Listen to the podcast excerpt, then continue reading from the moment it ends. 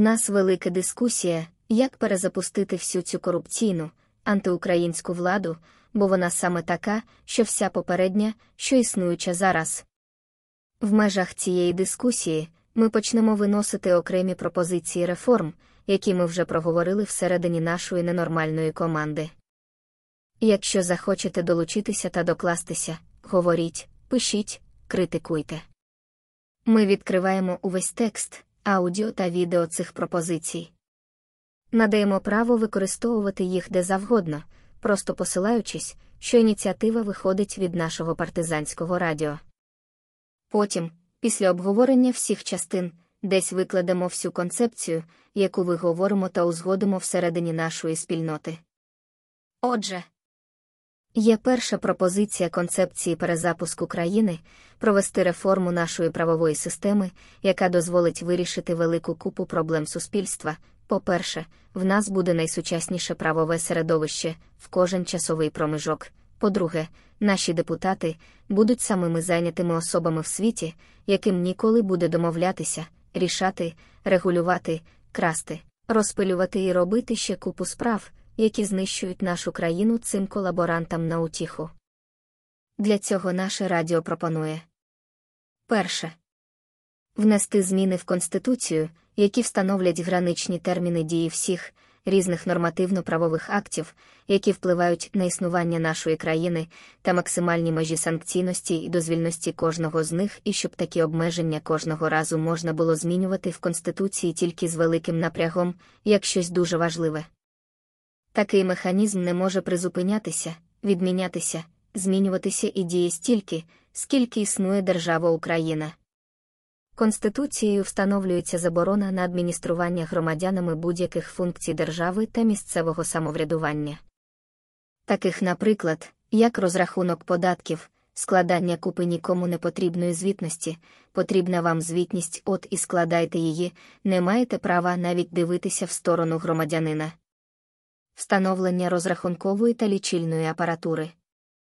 Якщо державі це потрібно, вона купує, встановлює в час коли це вигідно громадянину чи їхньому об'єднанню, обслуговує, ремонтує тощо. Таке стосується і домашньої лічильної апаратури, обов'язковість якої встановлена законами. Друге. Такий граничний термін не повинен перевищувати для законів. Строку повноважень обраного парламента кожен наступний повинен приймати нові закони.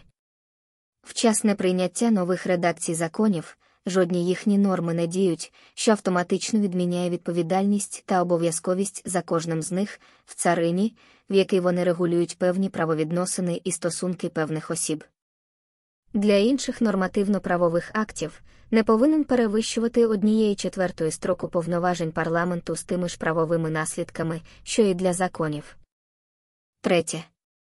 Кожен закон або нормативно-правовий акт, який приймається певним, уповноваженим органом, не може розширювати заборони, обов'язки суб'єктів та правовідносин, до яких застосовуються, означені в попередній, діючій до цього редакції документа. Якщо цей принцип порушується, додаткові, незаконні обмеження та збільшення відповідальності не діють, без необхідності вирішення суперечок в суді автоматично. Причому, постраждалій від цього особі не треба це доводити ані в суді, ані в іншій інстанції, яка може бути призначена владою для вирішення подібних спорів. Четверте.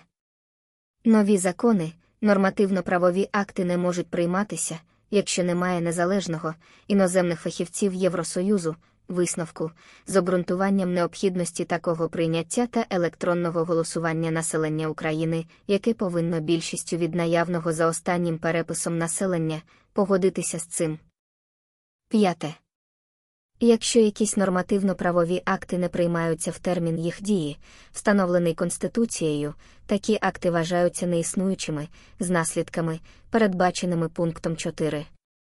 Якщо ж такі акти приймаються в порушення цього пункту з перевищенням терміну прийняття, то вони вважаються неприйнятими, без необхідності доводити це в суді або в іншій інстанції, яка може бути призначена владою для вирішення подібних спорів.